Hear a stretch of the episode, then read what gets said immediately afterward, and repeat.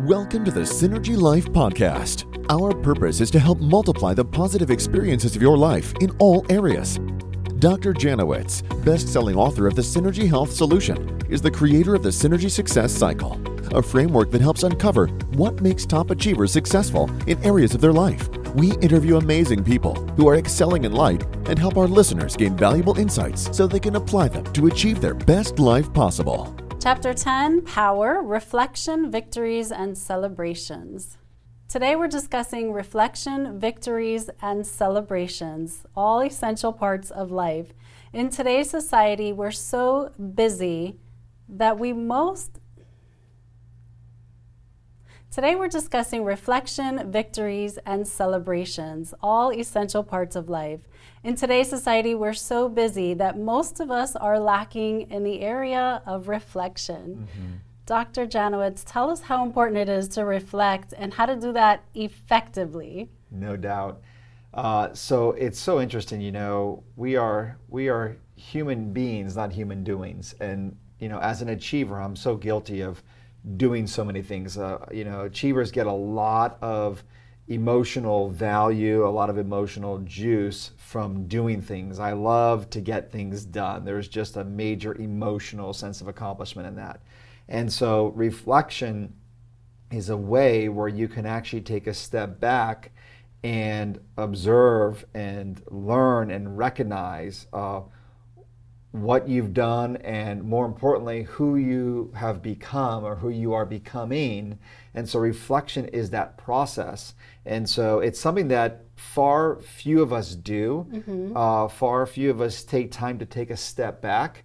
And it's really important with our with our health, especially, and just in life in general. I mean, when you reflect back, a lot of times we're just going to be, you know, critical of the negative things that happen mm. in life. Like, it's so easy to look back at what's happened in life and and see what, what went wrong, because beat yourself up about yeah, it. Yeah, right? we're we're our, you know you know I tell people, if we talked to other people like we talked to ourselves, Uh, we probably wouldn't have very many friends, exactly. right? Mm-hmm. And so reflection is an intentional way where you can ask yourself a different question, uh, like, like what was good about the day? You know, what were my victories? Mm-hmm. What were things that I brought me closer to my goal? And see the wins, because uh, if you look for wins and you recognize the wins in the past, you'll be able to recognize opportunities in the future too, right? And so reflection does that, and it's important that you do it really in two ways. Uh, one way is you want to have near-time reflection. Uh, the benefit of near-time reflection, which is that night, right? Or maybe during a lunch break or wherever you got time, but on a daily basis to step back and really get that assessment, because you can really, you're still in that emotional state. So you want to be as close to that emotional mm-hmm. state, because your emotions can give you mm-hmm. cues as to what you're learning and what you're experiencing, right? So the emotions can serve us to help us in that and can shift us by asking these questions.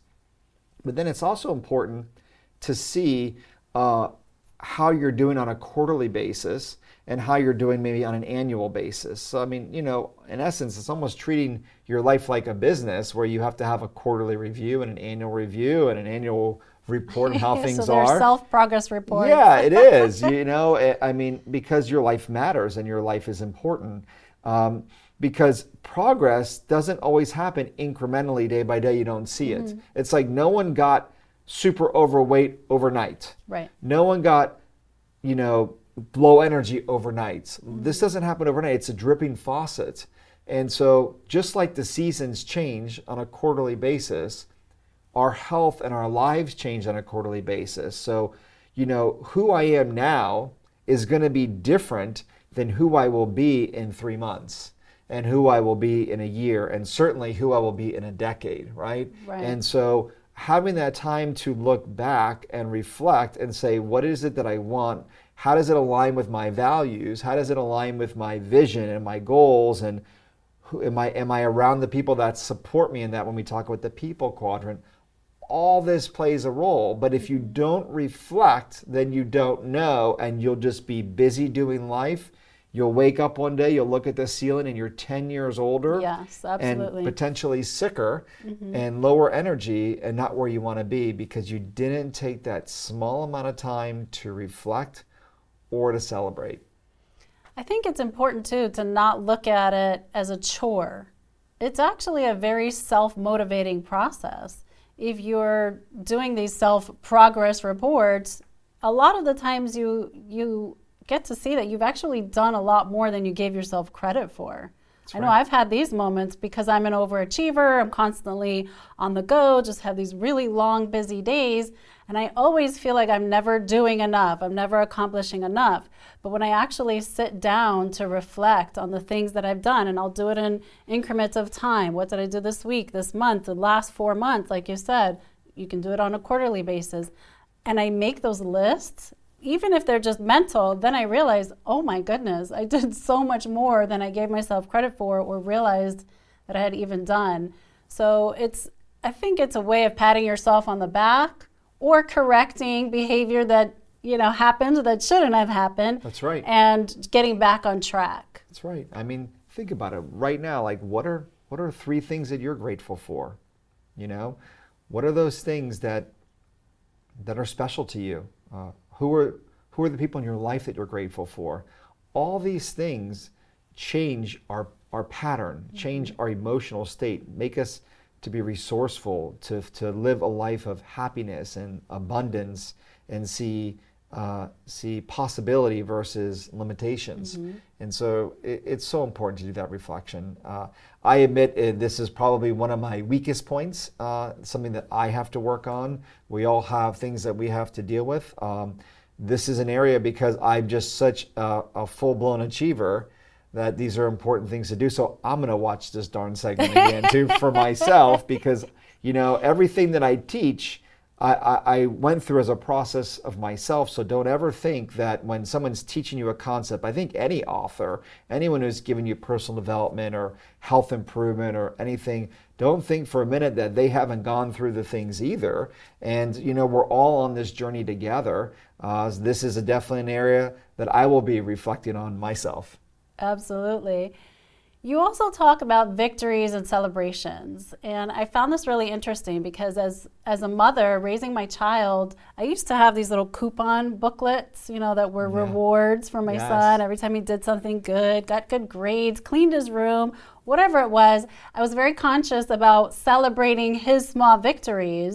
Yeah. But I realized that I wasn't doing that for myself. So we need to make a coupon book for you. I right? need a coupon book. we need we need gold stars, right? Yeah. I we mean, did the star system yeah, too, yeah, and I yeah. where are my stars? so. Well, I'll get you one because you've been great here.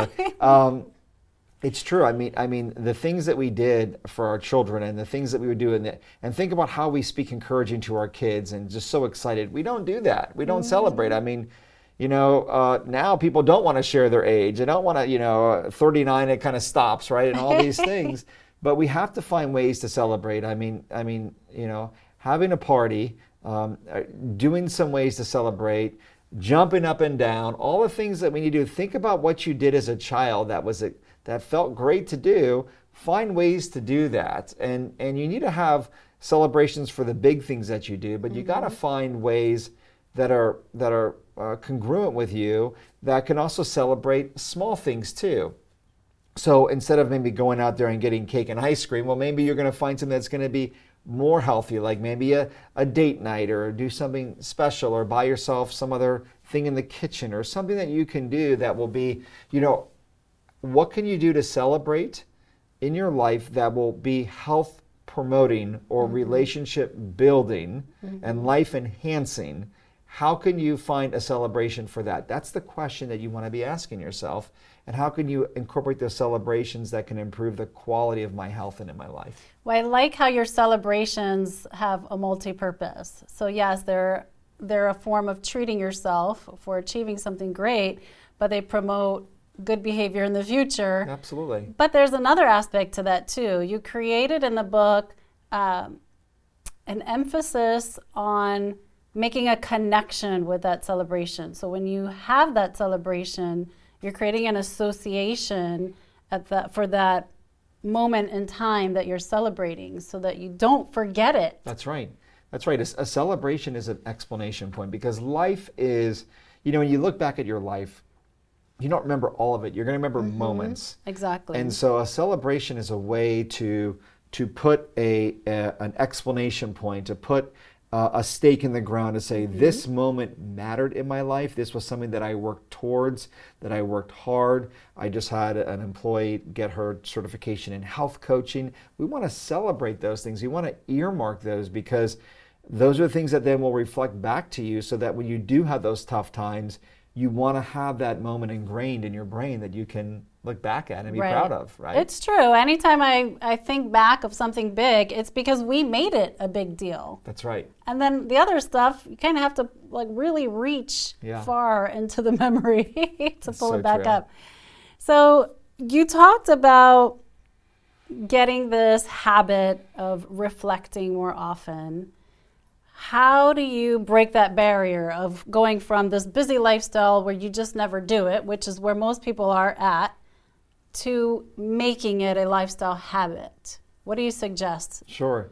Well, having a routine is important. So I think, you know, and you see a lot of books on it too, and a lot of people talk about it. Most successful people talk about having a healthy routine. And so I think your morning ritual should incorporate some of that information. So finding a way, if it's even even writing down three things that you're grateful for, mm-hmm. uh, either in your phone or on a, on a journal or something, but having a set time that you do that. Maybe it's in the evening, so associate it with something that you do consistently, like waking up, like going to bed, or maybe in the shower. So finding a specific thing to marry it with is going to be really important. Yeah. Okay. So creating a habit yes. is very important, being on a, on a schedule, managing your time. This goes back to the rules and being disciplined. Yes. There's something else you talk about in this section that to me was such a light bulb moment. It was just mind-blowing that you used this association for the things that may be holding us back, maybe those memories or activities that, you know, occurred in our lives that do hold us back. You said that we should have a funeral for them. So we went from celebrations to funerals. That's and right. I've never heard of this concept before. But, you know, sometimes we have failures too, right? Especially if you're an entrepreneur. Sometimes you yes. fail and fail and fail yes. before you succeed. Yes. And those can create limiting beliefs and cause fear, or what I call analysis paralysis. Yes. So tell us about this concept of having a funeral for things that have happened in life, and how. How do we do this? Absolutely. Well, any person who's successful in life has had a significant amount of failure. Mm-hmm. In fact, I think to your degree of your success in your life is your ability to tolerate failure, right? And so uh, we're going to have that, but you you you hit uh, the nail Uh, right on the head there by saying that if you have these failures, that you can really become associated with them, and they can really set the stage for uh, disempowering beliefs.